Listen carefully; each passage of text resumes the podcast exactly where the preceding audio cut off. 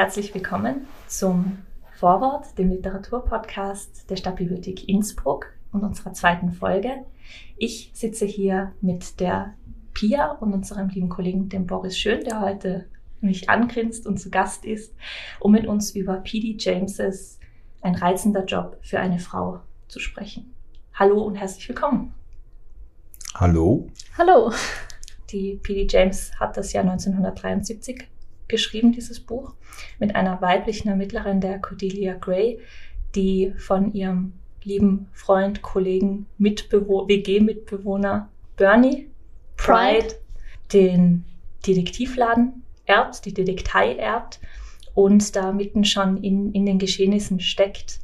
Und ähm, ja, wir haben letzte Woche aufgehört damit, dass die, die Detektivfigur die Wahrheitsfinderin ist oder der Wahrheitsfinder mit Hercule Poirot hat sich das ja definitiv so herausgestellt. Haben jetzt festgestellt, dass die Cordelia Gray gar nicht die ganze Wahrheit sagt am Ende des Buches, sondern äh, sich da ein bisschen äh, zurückhält und dann eben nicht die Wahrheit vom Tod rausbringt, nämlich dass denn diese Miss Leeming, die ja den, äh, die Sekretärin und eigentlich Geliebte vom äh, Vater vom Opfer war und den dann auch getötet hat, dass es nicht herauskommen sollte, dass sie diesen Mord begangen hat. Äh, ungewöhnlich für eine Detektivfigur, ja oder nein? Ja, würde ich sagen. Also wahrscheinlich zumindest damals war das revolutionär, dass sie das gemacht hat. Ja, na, das ist auch genau die Szene, die ich mir markiert habe im Buch, weil ich das so interessant gefunden habe. Vor allem, ich fand es sehr interessant, wie, wie die beiden Frauen auf einmal zusammengearbeitet haben und wie sie sich im Grunde verschworen haben gegen die Polizei und männliche Polizei vor allem. Mhm. Personifiziert durch diesen Superintendent Dawlish. Ich glaube, Dawlish spricht man aus, ich bin mir nicht ganz sicher. Na, das, ist, ich fand's unterhaltsam. Mir hat das gefallen, diese Wendung im Schluss. Und das Buch insgesamt, Boris, wie fandest du das? Ja, sehr gut. Also ich habe, mm, ich lese eigentlich gar keine Krimis, muss ich ja gestehen. Mhm. Ähm, muss deswegen auch sagen, die Frage typisch oder nicht typisch tue ich mir ein bisschen schwer. Ich denke mir, wenn man die Ermittlerin in dem Fall siegt ja die Moral irgendwie ein bisschen über die Wahrheit. Also von dem her gefallen hat mir das Buch sehr gut, ist ja super spannend, baut sich da auch, auch dramaturgisch auf und vor allem ist es ja dann äh, auch spannend, dass ja dann am Schluss eigentlich schon Schluss ist und dann ist aber noch gar nicht Schluss und das ist ja so ein bisschen der, der Hidden Track im Kriminalroman und vor allem, weil sie auch seine Klammer schließt dann mit diesem Deliesh oder wie man den äh, ausspricht, ein, also ein, ein schwieriger Name äh, ja, auf jeden Fall, also das Buch hat mir sehr gut gefallen. Mir ist es mit dem Ende auch aufgefallen. Äh, also äh, erstens habe ich gedacht, am Anfang, es dauert sehr lang, bis mal was passiert, weil zuerst habe ich gedacht, dass der Mord an, also potenzielle Mord an ihrem Kollegen vielleicht äh, im Grunde der Mittelpunkt dieser Handlung ist. Und dann, als bin ich draufgekommen, ah na, um ihn geht's gar nicht, er hat sich wirklich selbst umgebracht und es geht um diesen zweiten Mord an diesem jungen Mann. Und dann am Schluss ist mir es auch aufgefallen, ich habe gedacht, okay, jetzt könnte es eigentlich aufhören. Also jetzt habe ich so das Gefühl, jetzt könnte man da einen Schlussstrich ziehen und dann ist aber noch weitergegangen mit der Befragung und dann im Grunde, dass nachher auch diese Miss Leeming stirbt und äh, dann eben dem letzten Fall, den sie dann noch aufwirft, da ganz am Schluss. Also es hat sich am Schluss dann noch ein bisschen gezogen, eigenartigerweise. Naja, es ist natürlich beim, bei einem Buch ist es ja im Gegensatz zum Film irgendwie der, der Faktor, dass man ja noch dann sieht, wie viele Seiten noch übrig sind. Und äh, wie ich dann so gesehen habe, das sind jetzt irgendwie noch so 30, 35, 40 Seiten, ich weiß es nicht mehr genau, bis zum Ende. Und der Fall ist eigentlich abgeschlossen. Ähm, habe ich mir gedacht, was, was wird das jetzt? Was ich mir schon gedacht habe, war, dass das wahrscheinlich ein Folgefall auftaucht, wobei ich jetzt gar nicht weiß, ob die Ermittlerin da noch weitere Bücher gibt es da noch? Ja? Nein. Es gibt, aber es gibt wie mehr, folgt. Oder? Ja, also es gibt äh, von mit Cordelia Gray äh, in ein Jahrzehnt später, also in den 80ern, schreibt sie noch einmal ein Buch äh, mit der weiblichen Ermittlerin Cordelia Gray. Aber ihr eigentlicher Hauptdarsteller und ihr eigentlicher Protagonist, der sie über 16 Romane sowohl vor der Veröffentlichung von Ein reizender Job für eine Frau 1973 als auch danach begleitet, ist der Deliesh, dieser Superintendent. Ah, okay. Mhm. Und das hätte man jetzt gar nicht gedacht. Eher nur dieser Bernie Pride vielleicht, weil der eher personifiziert wird durch ihre Gedanken und darüber, dass sie ständig über ihn nachdenkt, aber, aber nicht der Superintendent. War ja eigentlich auch, weil äh, der Bernie Pride hat ja die ganze Zeit diese Weisheiten von diesem Superintendent mhm. äh, ihr gegenüber erwähnt und das war so durch den Filter von Bernie hat sie ja quasi die ganze Zeit eigentlich äh, mit den Gedanken vom Deliesch äh, verbracht. Oder? Ja. Und ich glaube, dass das auch, mir ging es genauso. Ich dachte, okay, jetzt noch 35 Seiten, habe ich mich auch nicht mehr erinnert. Ich hatte das Buch vorher schon nochmal gelesen, dass das jetzt noch so ewig weitergeht. Meine Theorie ist, dass P.D. James den Delish einfach lieber mag als Ermittler. Dass sie ihn um, äh, ich fand es dann auch, es gibt ja diese Szene, wo sie dann zusammensitzen, also der Delish und sein Chef, und über diese, also ein kompletter Perspektivenwechsel stattfindet und es überhaupt nicht mehr Cordelia folgt, sondern plötzlich da in diesem Büro vom Delier stattfindet. Eine ganze Szene plötzlich nur das. Und da dachte ich schon, ja, sie wollte einfach ihn in den Vordergrund wieder rücken. Und das Interessante ist auch, es war das erste Mal, dass sie eine weibliche Ermittlerin geschrieben hat. Äh, in den 70er Jahren gab es auch nicht besonders viele weibliche Detektivfiguren dass sie dann aber mit dem Delius auch weitergemacht hat. Also sie hat dann, wie gesagt, noch, sie hat insgesamt 16 Romane mit ihm gemacht, hat dann auch weiter über ihn geschrieben und das nächste Buch von der, äh, mit der Cordelia ist auch nicht besonders gut bei den Kritiken angekommen. Also das war dann, ich habe es nicht gelesen, aber es soll nicht so gut gewesen sein. Und der Delish hat dann die P.D. James bis tatsächlich 2015 oder 2016 begleitet. Das war dann das letzte Buch, das sie mit ihm geschrieben hat es war interessant, weil irgendwie war ich mir dann nicht sicher, okay, gibt's den Typen überhaupt? Weil er redet irgendwie so über ihn, als ob er, keine Ahnung, der Weihnachtsmann so in der Art wäre. Wo man sich dann nicht sicher ist, ist der Mensch real oder nicht? Und auf einmal taucht er wirklich auf und denkt, okay, den gibt's wirklich. Ja. Und es ist irgendwie interessant, dass du ihn dann irgendwie mit seinen Mitteln irgendwie schlägt auch. Also, ja. Das stimmt, also diese, diese Idee, das, da habe ich gar nicht drüber nachgedacht gehabt, dass das natürlich ganz, äh, dass das natürlich so ist, dass ja diese diese ganzen Regeln, äh, wie man ermittelt und auf was man achten muss, dass die natürlich von dem Delish eigentlich kommen und nicht von dem Pride, weil der Pride beim Delish gearbeitet hat, ja. Ich muss überhaupt sagen, was mir so aufgefallen ist, ist, also ich hatte, ganz grundsätzlich hatte ich immer wieder so das Gefühl, es ist wie für einen Film geschrieben, äh, weil auch so diese ganzen Szenen dermaßen, also und ich hatte auch ständig so Filmszenen im Kopf und bin mir auch gar nicht sicher, ob das äh, weißt du jetzt wahrscheinlich, Christina, ist es verfilmt worden? Weil mir kommt vor, ich kenne die Geschichte ja, irgendwie. Das weiß ich. Ja? ich wusste es nicht. Viel. Es ist zweimal verfilmt worden. Es hat eine Serie gegeben. Ich frage mich jetzt nicht wann und mit wem. Und dann glaube ich einen, jetzt bin ich mir nicht mehr sicher, ob es ein Film oder eine andere Serie war. Aber es ist zweimal verfilmt worden. Das habe ich nachgeschaut jetzt. Weil ich habe wirklich bis zum Schluss das Gefühl gehabt, ich kenne die Geschichte, ja. aber ich habe das Buch sicher nie gelesen. Das müsst ihr jetzt nachschauen, wie ihr genau ähm, ähm, Weißt du noch ungefähr wann? Ich habe keine Ahnung. Jahreszahl? Das weiß ich jetzt gar nicht okay. mehr, das habe ich nicht mehr nachgeschaut. Also ich wusste, dass der Deliesh, der ist bestimmt irgendwie verserialisiert worden, das habe ich irgendwie mitgekriegt bei meiner Internetrecherche, das wusste ich nicht. Das ja.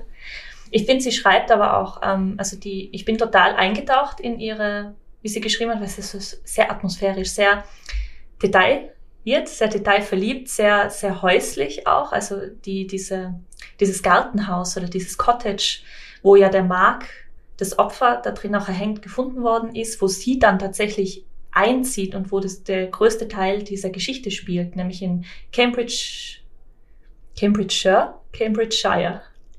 Keine. jedenfalls, wo der größte Teil der Geschichte spielt, nämlich in, äh, in der Nähe von Cambridge, in diesem Cottage, auf diesem Anwesen von diesem Herrenhaus.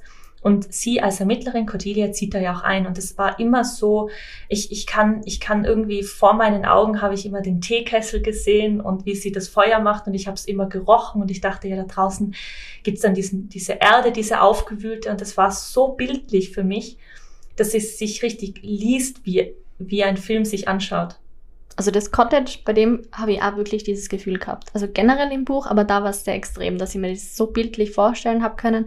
Und es ist interessant, wie, wie sehr ich das Cottage dann mit dem Opfer verbunden habe und auch mit ihr äh, und wie sie sich reingefühlt hat in das Opfer, dadurch nur, dass sie äh, an dem gleichen Ort gelebt hat und wie sehr sie sich dann äh, ihm nahe gefühlt hat irgendwie und dann auch so ihn beschützen wollte im Grunde, ähm, obwohl sie ihn ja nie gekannt hat was ich interessant gefunden habe. Ich, ich auch, wenn ich mir jetzt überlege, wenn wir zurückdenken auf ein Poirot oder viele werden natürlich auch Geschichten mit äh, Sherlock Holmes kennen, wo es um es die reine dieses Deduktionsverfahren geht, dieses reine aufgrund von Beobachtungen auf eine Wahrheit schließen.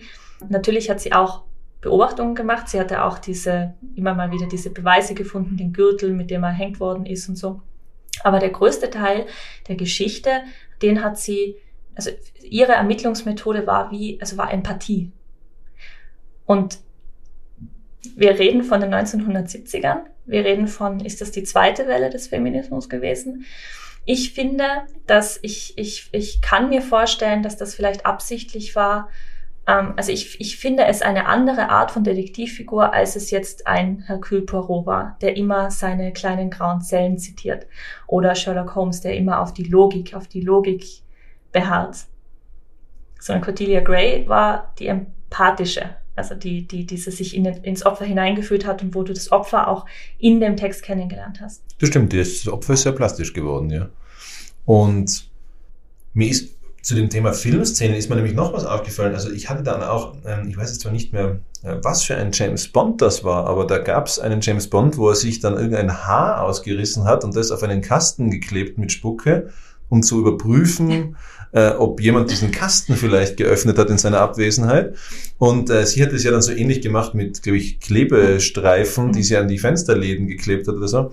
Man so gedacht, das sind so diese, ähm, ja, nein, das ist, also es kam mir auch wieder so bildlich vor. Kann ich auch von den, also all diese Motive ähm, haben mich sehr abgeholt. In, zum Beispiel dachte ich mir, ja, wenn ich Cordelia gewesen wäre und wenn ich für meinen Fall dahin gezogen wäre und wenn ich gemerkt hätte, da war, ist einer drin gewesen, dann hätte ich sofort das, umgedreht. Dann hätte ich das, hätte ich das doch auch gemacht, oder? Ich hätte das auch so dran geklebt. Und ich finde, ja, sehr, also äh, sehr mh, hm, intrinsische Erzählweise, äh, äh, sehr empathievolle, nachvollziehbare Erzählweise, die da passiert ist, kommt mir einfach nicht so rational intellektualisiert vor, wie jetzt Golden Age Krimis oder Krimis davor. Ja. Ich habe es auch irgendwie unlogisch gefunden, dass sie dann eben dort bleibt, bleibt im Grunde. Das ist im, nur eine empathische Entscheidung, so wie du gesagt hast, dass sie sich eben in dieses Opfer so reinfühlt und da sein will. Aber ich habe schon die ganze Zeit Angst gehabt, okay, was passiert jetzt mit ihr? Weil eben, sie wird ja dann auch überfallen und, und fast umgebracht. Und das Cottage hat gleichzeitig irgendwie diese Gemütlichkeit, wenn er dort gearbeitet und gewohnt hat. Und gleichzeitig hat man irgendwie Angst um sie, was interessant ist, eben dieser Kontrast. Erste Anflüge von so einer gewissen äh, Psychologisierung von der Erzählweise habe ich auch gemerkt. Also beispielsweise, dass sie äh, ja eine Weise ist. Das wurde, ist ja thematisiert worden. Das hat ja auch Teil von ihrer Figur ausgemacht, dass ihr Vater Marxist war, der da irgendwie in Spanien äh, die äh, Revolution angeführt hat oder äh, betrieben hat. Fand ich äh, auch interessant. Also das, das war einfach mehr Thema, dann auch mit dem das Sexualisierte von dem Mordfall war auch, ist auch äh, in, in, in dem Genre so sicher erst um die Zeit langsam aufgekommen, dass der Sohn, wie sich dann herausstellt, ähm, im ersten großen Twist, nämlich eigentlich nicht in, seinen, in seiner Kleidung erhängt, in diesem Cottage gefunden wurde, der Mark, sondern dass er Damenunterwäsche angehabt hat und dass dann die kurz der Verdacht war oder die Idee, dass er eben sich selber stranguliert hat aus Versehen was ja dann aber nicht gestimmt hat, was ja noch viel, viel krasser war, weil sein Vater das ja dann so dargestellt hat, weil sein Vater der Mörder war. Ja, aber, in Damenunterwäsche und es war ja auch irgendwie pornografisches mhm. Bildmaterial ja. noch irgendwie so rumgelegen. Und mit Lippenstift. Mit Lippenstift, genau. Aufgetragen. Das bitte sein Vater hat das, äh, den, ja. den, also, aber äh, würde, also ich sage mal, äh, ich würde mal sagen, dass Miss Marple hätte nicht so eine Leiche vorgefunden, oder? Ganz sicher nicht, würde ich mal sagen. Miss Marple hatte immer einen Blumenstrauß in der Verfilmung in ihrem Dekolleté, gell? Ehrlich? Mhm. Muss man bei diesen, das ist, äh, das äh, fällt einem zum ersten Moment gar nicht auf, aber sie hat immer irgendwie so wirklich okay. ein, fast ein, ein, äh, ja, ein komplettes Blumenarrangement da, ähm, ja. Was ich auch interessant gefunden habe, war, dass es ist wirklich ein Fokus drauf, dass sie nicht eine gewöhnliche Frau unter Anführungszeichen ist, dass sie eben keine so traditionelle Kindheit genossen hat und dass deswegen, weil sie auch eine Frau ist, dass sie das interessant macht als Ermittlerin. Weil das erwähnt sie schon öfter, dass sie sagt, ah, vielleicht, wenn ich mich so naiv stelle, als Frau kriege ich vielleicht eher mehr Informationen. Oder wenn ich da in diese Universität oder College, ich bin mir jetzt nicht ganz sicher, was es ist. College, College, College oder? ja. ja. Ähm, dass wenn ich da hingehe, dass ich mich vielleicht eher äh, eingliedern kann, dadurch, weil ich so eine junge Frau bin. Da habe ich vielleicht einen Vorteil gegenüber den Polizisten. Also, Aber genauso wie Sie immer, immer sagen, weil es ist doch eigentlich gar kein, gar kein Job für eine, eine Frau, oder? Das ist doch kein angemessener Job für eine Dame. Das kommt zwei, dreimal vor, dass sie es tatsächlich so. Wobei sie ja überhaupt öfters dann so sich überlegt in der Situation, wie sie jetzt als Frau auftreten sollte, damit das Gegenüber sozusagen das, das macht, was, was, oder zum Beispiel auch, wo sie dann bei diesem Polizisten ist, bei dem, den, von dem sie ja quasi die Informationen will, der ja ursprünglich diesen Mordfall mhm. ähm, ermittelt hat, wie sie da am besten auftritt, soll sie jetzt eher rational auftreten oder eher emotional, eher, also das ist ja auch ganz witzig. Und was zu dem Thema Emotionalität noch ist, äh, was ja, sie identifiziert sich ja schon irgendwie sehr stark auch mit diesem Opfer, mit dem Mark. Und da gibt's ja so diesen dramatischen Höhepunkt für mich, ähm, wo sie dann den Gürtel, mit dem er ja erwürgt worden ist, weil sie was ja auch noch so eine Nebengeschichte ist, ist ja ständig total ermüdet und kommt irgendwie nie zum Essen. Ähm, also sie ist ja offensichtlich so fokussiert in diesem Fall, dass sie ja eigentlich so über ihren Körper komplett drüber marschiert und dann wird ihr das Kleid zu, zu weit und dann nimmt sie diesen, diesen Gürtel, mit dem er das sich, ja, das Mordinstrument und wickelt sich den zweimal um, um, um, um die Hüfte oder so, damit dann das Kleid gut hält. Ähm, was ja dann aber natürlich auch wieder dann etwas bringt, weil sie ja da in diesen, also in einen Brunnen geworfen wird. Es wurde explizit gesagt, wir dürfen spoilern, also, ähm, Genau, also jeder, der jetzt noch nicht das ganze Ende erfahren will, muss jetzt muss jetzt passieren ja. und lesen und dann wieder zurück. Ja. Auf jeden Fall, also dass sie das ja dann auch wieder braucht, um sich dann zu retten und so, also diesen Gürtel. Aber ist schon ist schon ganz spannend. Also der ähm, das, das, weil, also ich persönlich hätte jetzt eher einen gewissen Ekel davor, äh, das Mordinstrument äh, da mir jetzt um den Bauch zu wickeln oder keine Ahnung, also ja. So. Das ist ja das gleiche eben, wie dass sie überhaupt in diesem Cottage bleibt, wo jemand brutalst ermordet worden ist. Und sie sieht das ja auch, der Haken, der dann oben an der Decke oder am Balken hängt, da ist ja die ganze Zeit, also ja, eben, da wundert man sich schon, okay, warum bleibt sie jetzt überhaupt dort? Und aber gleichzeitig beschreibt sie das irgendwie so gemütlich, als ob das so heimelig wäre. Fand ich auch bemerkenswert. Finde ich auch eine interessante interkulturelle oder äh, äh, äh, eine gute Anspielung wieder zurück zu der typischen Detektivfigur, die ja ganz berühmt, wenn Sherlock Holmes seinen Fall hatte, hat er ja auch nichts mehr gegessen. Also das ist irgendwie so emuliert das auch dass sie das, wie du sagst, Boris, so fokussiert war auf diese Sache, dass alles andere Nebensache wurde. Und das ist, war auch zum Beispiel in einer, einer ihr Vorgängerversion der dieser Figur auch einfach verankert. Das mit dem Gürtel fand ich dann einen interessanten Kniff, den sie da verwendet hat, weil sie sich ja dann letztlich damit nicht nur kommt er da ins Tragen, was absolut bizarr ist, dass sie sich den umlegt, aber dann spielt er eine Rolle in ihrer Rettung, äh, wo man dann so vielleicht Schlüsse ziehen kann, dass ihre Empathie zu diesem Opfer, das ja in vielen Detektivgeschichten gar noch zu kurz kommt, weil es geht ja beim Detektivroman weniger ums Opfer als mehr ums Rätsel. Aber gera gerade diese Empathie, die da äh, aufgeworfen wurde, dann ihr das Leben gerettet hat, weil sonst hätte sie den Gürtel nicht verwendet und dann wäre sie trotzdem im Brunnen gelandet und dann wäre sie dann nie wieder rausgekommen oder. Es wird übrigens auch, was mir aufgefallen ist, weil man da, also es wird wahnsinnig wenig konsumiert eigentlich, oder? Also das Essen ist ganz im Hintergrund im Buch. Äh, es wird auch nicht ständig geraucht. Ist vielleicht, vielleicht auch an der weiblichen Ermittlerin. Mir kommt immer nicht vor, sonst rauchen ja alle ununterbrochen. Was auch ganz äh, interessant noch ist, hier, du hast es vorher schon angesprochen, dass ja da irgendwie, dass man so ein bisschen was von der Biografie dieser Ermittlerin auch erfährt und dass sie ja offensichtlich in irgendeinem Art katholischen, oder nein, katholisch ist es dann wahrscheinlich nicht, wenn es in England ist, also in einem protestantischen Mädchengymnasium aufwächst. Und dann schwingt ja dieses Religionsthema, schwingt ja so durchs ganze Buch durch. Und zwar immer wieder so, so dass es eigentlich jetzt nicht irgendeine wirkliche Handlungsrelevanz hätte. Und da habe ich mir auch gedacht, inwieweit es nicht dann P.D. James jetzt wieder vielleicht irgendwie eigentlich so als Thema mitspielt, das wüsste ich jetzt biografisch nicht oder so. Weil es geht ja dann, also das eine ist das, dass dann immer wieder mal so, so, so, so ein bisschen kirchliche Momente reingespielt werden oder sowas. Und dann auch zum Beispiel am Schluss dann, wo sie da ja vor Gericht dann äh, eine Falschaussage tätigt und es irgendwie schon so auffällig war, dass die ähm, Sie muss auf die Bibel schwören oder irgendwas. Oder? Genau, dass das sozusagen ja. die die äh, diese Geliebte von dem boah, mit dem Namen Leeming, die Miss genau diese Miss Leeming äh, dass die dann das schon nicht macht und das schon sozusagen schon ein bisschen für Unruhe im Gerichtssaal quasi sorgt, dass sie jetzt da nicht auf die Bibel schwört und sie macht es dann auch nicht.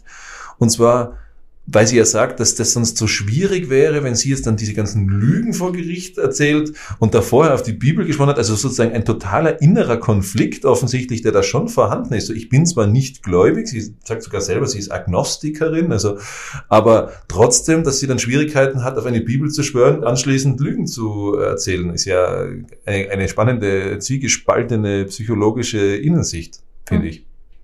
Ja, ihr eigener, also die Cordelias eigener Vater, der, wir erinnern uns, marxistische Revolutionär, äh, bezeichnet Cordelia ja als äh, Faschistin.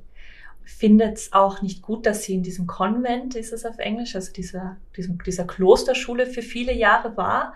Gleichzeitig hat er sie aber da auch einfach belassen. Also sie ist da reingeraten aus so dieser Waisenhaussituation oder so heraus. Und da ist es ihr dann aber auch so gut gegangen. Also das war für sie ja eine Gemeinschaft, und das war für sie, und das fand ich auch ganz relevant eigentlich, eine Bildungsmöglichkeit, weil sie hat gesagt, sie hat, sie hat sich nirgends sicherer gefühlt und sie hatte nirgends mehr Möglichkeiten als in diesem, in dieser Klosterschule, wo ihr die Schwestern gesagt haben, was, dass sie, dass sie Bildung genießen darf. Und sie hat ja auch öfter, man hatte immer so durch, es hat immer so durchgeschienen, dass sie eigentlich auch ganz gerne in so ein College gegangen wäre, wie eben Cambridge, also so dieses Ivy League und ganz, und ich glaube, dass das einmal zwei Spuren sind, also diese Idee dieser Agnostik, also einmal diese Frage von der Moral spielt da, glaube ich, eine Rolle, einfach in der Thematik für PD James. Und auch einmal, ich finde, es ist ein sehr, sehr weibliches Buch. Und historisch gesehen haben ja, war für Frauen der sicherste Ort ganz oft und das Kloster und äh, die Gläubigkeit und auch einfach dieses, die Gemeinschaft, die das ermöglicht hat, die männerlos war und die, wo man als Frau auch fast nirgends sonst als dort Bildung genießen hat können. Und ich glaube, dass das ein Motiv ist, das sie auch absichtlich aufgegriffen hat. Weil wir dürfen nicht vergessen, wir sind in den 70ern, äh, weibliche Detektive hat es nicht gegeben oder nicht so viele. Es gab ein paar in der Literatur vor ihr, aber es waren nicht viele. Sie ist einer der ersten. Und ich hatte die ganze Zeit auch das Gefühl, sie erbt ja, also es, sie, also es gibt immer eine Erklärung, warum sie als Frau überhaupt in diesem Job ist. Warum jetzt Bernie Pride sich ihrer angenommen hat, dass das für ihn einfach gepasst hat, dass er ihre weibliche Intuition nutzen wollte, sozusagen, dass er wahrscheinlich auch fand, dass sie wahrscheinlich ein guter Lockvogel ist oder hatte ich immer das Gefühl, dass, es, dass er halt weiß, okay, von der erwartet niemand, dass sie gefährlich werden könnte. Ja, sie wirkt ja auch so ein bisschen wie so die vielleicht die Marketingabteilung, so wie man das vorgestellt. Also dass so dieser, dieser etwas in diesem, in diesem offensichtlich ja äh, auch schon fast klischeehaft ranzigen Ermittlerbüro, das irgendwie nur aus Schrott und Armut besteht und, und dann äh, das Einzige, was dann irgendwie das ganze Büro aufbrezelt, ist ja irgendein Teppich, der dann aber, äh, wie sie ja selber dann meint, äh, an und für sich dann nur das restliche Inventar noch schrottiger und siffiger wirken lässt.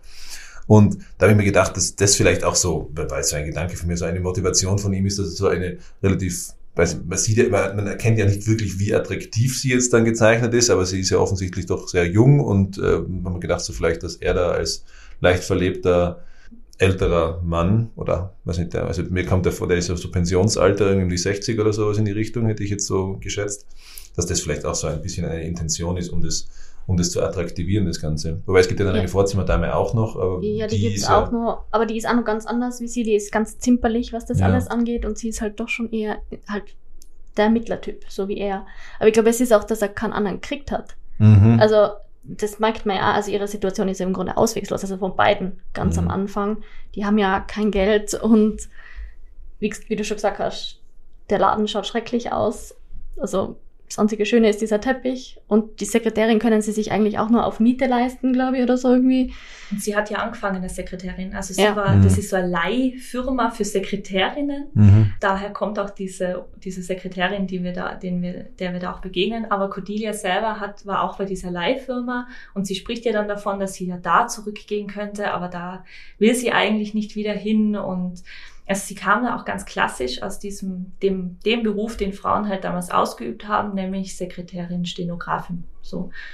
Bernie hat dann wahrscheinlich irgendwas in ihr erkannt oder wie du auch sagst, sicher, also gab es für beide einen Vorteil, diese Partnerschaft einzugehen. Und dann ist es aber auch immer interessant, dass es, ähm, sie hat äh, unkonventionelle Vergangenheit und man hat auch durchweg das Gefühl, sie muss die auch haben, damit sie diesen Weg überhaupt einschlagen möchte.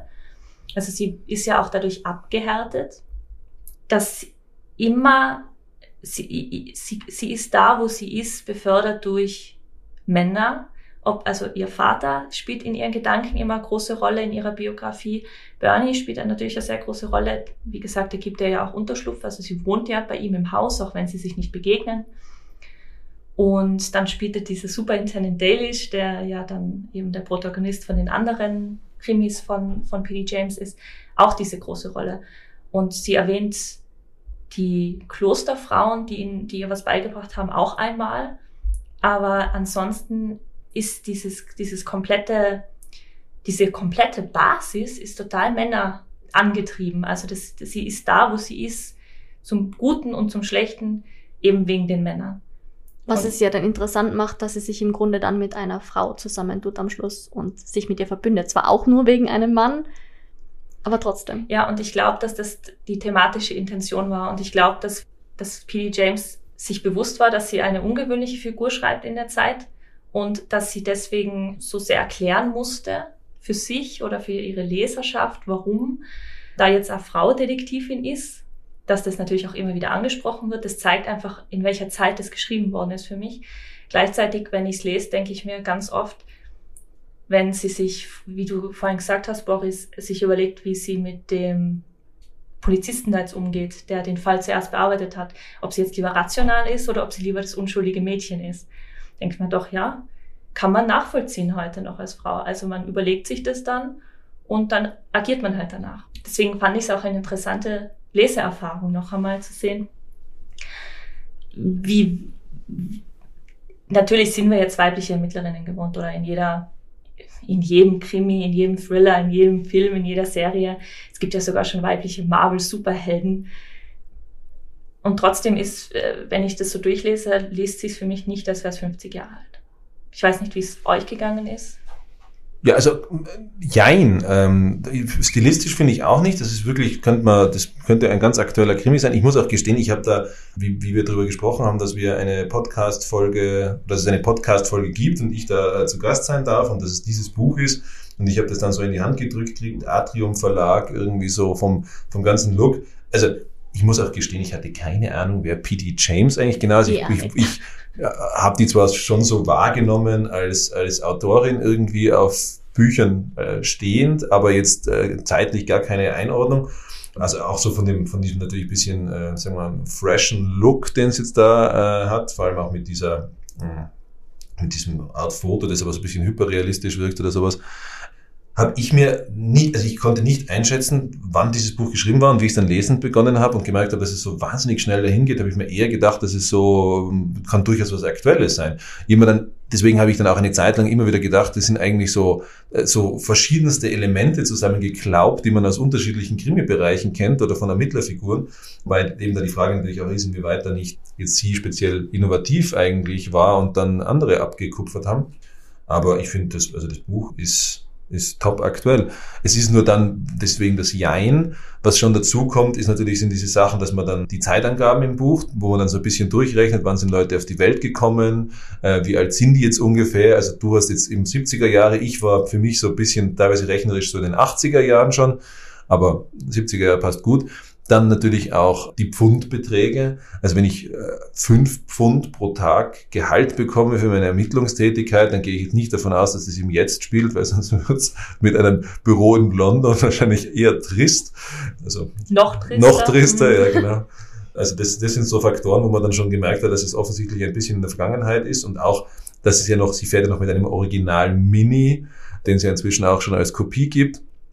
Also solche, solche Faktoren waren dann schon, aber, aber prinzipiell von der Stilistik würde ich sagen, ist total aktuelles Buch. Ja, kann man wirklich auch, äh, finde ich, auch Jung, Jungleserinnen einfach hinlegen. Äh, ist vielleicht sogar was, um einzusteigen in das Genre äh, Kriminalroman, denke ich. Na, würde ich auch sagen. Eben, wie gesagt, ich habe auch nicht nachgeschaut und ich war zuerst okay, wann, wann spielt denn das jetzt? Ich habe dann nachschauen müssen, weil ich keine Ahnung gehabt habe. Und ich habe lustigerweise zuerst gedacht, dass P.D. James ein Mann ist, weil ich habe sie gar nicht vorher gekannt. Und dadurch, dass James da gestanden ist, weiß ich, ah ja, okay, Mann. Mhm. Was natürlich komplett irrational Ja, ist, ja. aber trotzdem. Und dann habe ich mal die Biografie durchgelesen, also die Kurzbiografie, die hinten drin ist. Und lustig, lustigerweise ist ja, hat sie ja auch bei der Polizei gearbeitet, was das ja auch irgendwie dann interessant macht. Ja, ging mir auch so, als ich P.D. James das erste Mal gesehen habe, gedacht, ist ein Mann? De denkt man, finde ich, oft, wenn nur die Initialen auf dem Buch stehen oder wenn der, wenn der Name vom Autor Unisex ist, dass man dann denkt, ja, dann ist es ein Mann. Das ist so das Automatische, was man einfach denkt. Das stimmt, ja. Das, ähm, Was ich noch sagen ist, das ist äh, ganz interessant einfach, dass das Cottage wie so ein Safe Space gedient hat für sie die ganze Zeit. Also wie so ein, der sichere Rückzugsraum, das empfand ich auch nochmal als, als äh, aus der weiblichen Sicht gegriffen, muss ich sagen. Und ich würde gern noch äh, über den Titel reden. Dann auch vielleicht zum Abschluss. Die 2019 kam die neue Übersetzung raus, das äh, im Atrium Verlag, äh, nämlich ein reizender Job für eine Frau im Titel. Der englische Originaltitel heißt aber, jetzt hole ich mal das Buch, An Unsuitable Job for a Woman. Und ist schon ein bisschen anders. Ja, also unsuitable heißt so viel wie unpassend, oder? Genau. Ja. Ja, natürlich, das ist komplett anders, ja. Wobei auch ein reizender Job für eine Frau klingt ja auch irgendwie komisch. Also das macht ja eigentlich auch ganz wenig Sinn, kommt mir vor, oder? Ja, vor allem, es ist ja eher eine reizende Frau, also das ist ja so ein bisschen ein Wortspiel. Und ich meine, reizend ist der Job ja wirklich nicht, also höchstens im Sinne von äh, allergische Reaktion. Oder herausfordernd, Ja, ja. intellektuell stimulierend. So vielleicht. Aber ja, ich habe, also ich hab, hatte aber das Gefühl, dass man 2019 nicht mehr das aufs Buchcover geben konnte. Aber wie äh, ich stimme euch vollkommen zu, zu sagen, das kann man heute noch, das kann man, liest sich wunderbar, es liest sich sehr modernes. 2022 kann man das wunderbar lesen. Aber den Titel kann man, glaube ich, nicht mehr so verkaufen, weil die wenigsten werden wissen, dass es auf einem Buch war aus den 70ern passiert, dass das Buch inzwischen 50 Jahre alt ist und dann ein unpassender Job für eine Frau 2022. Äh, Was ist das für ein Job, ja? ja, genau, genau. Da kriegst du halt Probleme dann Was- auf Twitter. Was, was ich vorher noch, was mir dann eben der Gedanke, der mir vorher entfleucht ist, der mir jetzt wieder kam. Und zwar der Sir äh, Ronald Callender, der ja der, äh, der Bösewicht sozusagen ist, aber das ist ja auch eine spannende Sache, dass dann der den Auftrag gibt, um das, äh, also der, der könnte sich ja eigentlich zurücklehnen, ja, aber er gibt ja den Auftrag äh, zur Ermittlungstätigkeit und das endet dann für ihn auch schlussendlich tödlich. Der wird ja als Umweltschützer vorgestellt. Da haben wir auch so gedacht, aber eigentlich so war, war ich dann, weil Umweltschützer 70er Jahre ist ja auch irgendwie sowas, was nicht zusammenpasst, oder? Ist ja eher so, der Umweltschützer ist ja eher jetzt da, vielleicht. Und das macht auch noch einmal dieses, äh, das, äh, diese Frage auf zwischen dieser, einmal die, du hast die Religion, du hast die Wissenschaft. Also ich finde, das, das, Mhm. das stellt sich so gegenüber, diese, dieses, dieser Glaube und diese Moral, weil es ist ja dann auch so, dass gesagt wird, ich weiß jetzt nicht mehr, welche Figur es genau gesagt hat, aber, oder ob es er selber war, er ist Mikrobiologe und forscht für den Umweltschutz oder an irgendwelchen, äh, an, an Plastik, meine ich. Genau, sich dann- Plastik, das sich im Wasser auflösen sollte. Genau. Es wird die Frage aufgeworfen von einer der Figuren, ich glaube von ihm selber, aber ich bin mehr wert, weil ich das, weil ich das erforsche. Und die Antwort von, vom Text ist ja zu sagen, nein, die Moral steht des Einzelnen, die Moral des Sohnes, die Moral, also äh, Mord ist nie okay. Und es geht nicht darum, dass du dein Geld bekommst, damit du, damit sich Plastik in Zukunft zersetzt und wir die vielen retten, sondern es geht darum, dass das Leben von dem Einzelnen, in dem Fall von Mark, wichtiger war. Und äh, ich finde, das sind so zwei Fragen zwischen in der Moral, zwischen Wissenschaft und Religion, wo dann trotz dieser agnostischen Einstellung schon auch geschaut wird, wo setzt man da an und was ist wichtiger? Und die Antwort in dem Roman ist die, das Leben des Einzelnen. Weil der Vater hat den Sohn ja nur getötet wegen dem Geld vom Großvater, richtig? Ja. Damit er weiter sein, seine Forschung betreiben kann. Das heißt, wenn sie nie draufgekommen wäre und dann die Leeming, seine Sekretärin, das nicht mitbekommen hätte und nicht erschossen hätte, dann wäre es jetzt in dem Universum wahrscheinlich so, dass, dass es äh, Dass Plastik gibt, das zersetzen sich lassen würde. zersetzt. Ja. Es ist aber auch interessant, dass Wissenschaft im Grunde dann das ist, was ihn überführt. Dadurch, dass die Blutgruppen von der Mutter und vom Sohn nicht übereinstimmen. Also warum hat er überhaupt die, die äh, Cordelia ähm, engagiert, um diesen Fall aufzu... Weil, also die, die Intention ist ja die gewesen, laut, laut äh, Job äh, Description quasi für sie, dass er möcht, wissen möchte, warum sich sein Sohn umgebracht hat. Er möchte einen Grund dafür hören. Und de facto hat er seinen Sohn umgebracht. Und wenn, wenn er diese, wenn er die Cordelia nicht äh, engagiert hätte, die er auch extra noch aus London nach Cambridge geholt hat und so weiter, also da schon Und irgendwie zahlt, er zahlt und zahlt, ja genau, also ihr auch eine Motivation noch gibt, dann äh, wäre ja gar nie was passiert. Also das, das war so vielleicht einer von diesen Sachen, die mir nicht ganz klar geworden Ich sind. habe mir dann gedacht, vielleicht habe ich am Anfang irgendwas verpasst, dass vielleicht die Frau Leaming, also die Mrs. Leaming irgendwas gesagt hat, dass sie vielleicht da dahinter war, aber ich war mir dann auch nicht mehr sicher. Hab's jetzt auch nicht mitgekriegt. Vielleicht war sein, also entweder wir haben einfach eine riesige fette Stelle im Text übersehen und irren uns jetzt. Wenn nicht, war es vielleicht, dass er äh, sich gedacht hat, ah, nein, ich weiß es. Er wollte der, der, wie wie heißt er, Sir Roland, Calendar. Sir Roland Calendar, ja. Calendar wollte, er hat ja seinen Sohn äh, in dieser Unterwäsche angezogen, um das äh, zu verschleiern, was da passiert ist wirklich, dass es eben ein Mord war. Und die Miss Leaming hat ihn ja entdeckt in dem Cottage und hat ihn umgezogen, weil sie ist, äh, Achtung, äh, Trommelwirbel, ja, seine Mutter. Mutter, seine ja, ja, Mutter, genau, genau. ja. Sie hat ihn dann ja wieder angezogen. Und er wollte wissen, also der Calendar wollte wissen, wer ihn angezogen hat. Oder? So war es doch. Das Bin ich mir könnte. jetzt Sie wollten- sicher. Nee, aber so, wird das so formuliert oder ist das jetzt eine Vermutung? Weil hat sie ihm Ich das dann glaube, er hat gesagt. Äh, in jedem Fall Bin äh, bin ich mir auch sicher, dass er sie deswegen engagiert hat, weil sie hatte ja null äh, Erfahrung, äh, dass er sie deswegen engagiert hat. Er hat sie gesehen, er hat sich gedacht, ah ja, passt, das Madel, das engagieren wir jetzt, das soll ein bisschen um. Dann kann mir keiner sagen, dass ich da nicht dahinter war, um herauszufinden, was mit meinem armen Sohn passiert ist. Wie konnte er sich das nur antun? Vielleicht war es auch so ein bisschen dieses Motiv einfach, noch einmal in die Außenwelt, weil ihm war ja offensichtlich sein Status sehr, sehr wichtig als Mikrobiologe, als großer Forscher, der ja gar nicht so groß war, laut anderen Figuren, der ja gar, gar eher durchschnittlich war. Es gibt ja diesen Steven in der Freundesgruppe, der dann sagt, ich, er hat mich auch angeworben, ich habe auch Biologie oder Chemie oder was studiert. Ich wollte aber bei dem nicht arbeiten, weil ja, der ist halt so, so ein durchschnittlicher Typ und der stellt sich gerne als besser dar. Also, dass dass sein Ego ihn dazu verführt hat, äh, zu verleitet hat, zu sagen, ja, die kann das eh nicht wirklich herausfinden und das ist dann aber genau passiert. Und er hat halt gedacht, er findet höchstens raus, wer ihn da jetzt noch einmal umgezogen hat, damit er das wenigstens weiß. Übrigens, mir ist noch eine letzte Sache aufgefallen, nochmal zu Wissenschaft und Religion. Die, der Hinweis, wer die wahre Mutter ist, steht in einem Gebetsbuch. Und der Hinweis im Gebetsbuch ist dann aber der DNA-Schlüssel. Also die Blutgruppen. Ich habe mir gestern äh, noch äh, nächtens ein Interview, nicht komplett, aber ich habe mir ein Interview angehört mit der äh, PD James, äh, das so, nachdem es Schwarz-Weiß-Fernsehen ist, auch schon älter sein dürfte. Habe dann diesen, habe nur diesen Sound von ihrer Stimme irgendwie ganz interessant gefunden, weil sie so wahnsinnig british ist. Mhm. Also jedenfalls, wir haben uns eben kurz die PD James angehört und sie klingt äh, wahnsinnig British. british, ja, also So Queen's Ja, also English ein, ja, ein leicht rollendes R in, äh, ja, und äh, sehr, sehr sympathisch, finde ich. Lustig, mhm. ja. Trocken, unterhaltsam, wie ein Martini. kam mir auch, also das Leseerlebnis für mich hat mich überrascht, wie gut es mir ein zweites Mal gefallen hat. Also ich habe es total genossen, es ging runter wie nichts. Und ihre Werbemaßnahme vom Delius hat bei mir gewirkt. Ich habe jetzt nämlich ähm, den ersten Band der Delius-Serie, die sie schon in den 60ern angefangen hat, einfach aus ganz, ganz großem Interesse, wie der Typ jetzt ist. Es ist halt sein, der, der, der ist ja sehr heroisch dargestellt und es ist ja dann so eigentlich auch eine Art Vaterfigur.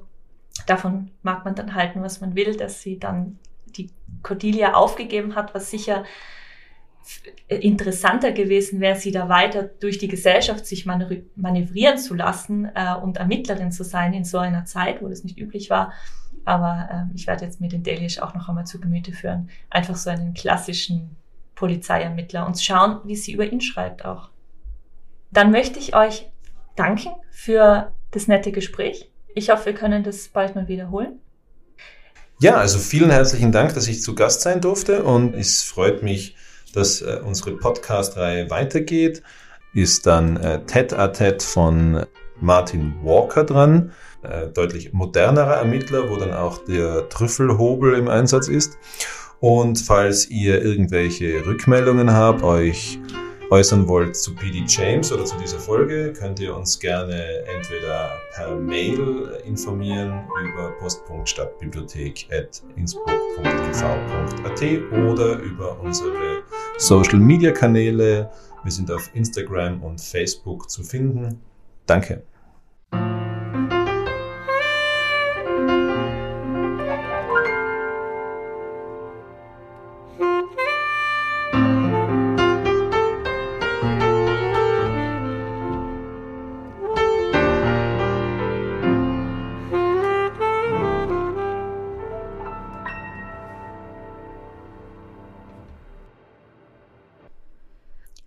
Vorwort ist eine Produktion der Stadtbibliothek Innsbruck und Teil der Stadtstimmen, dem Audiokanal der Stadt Innsbruck.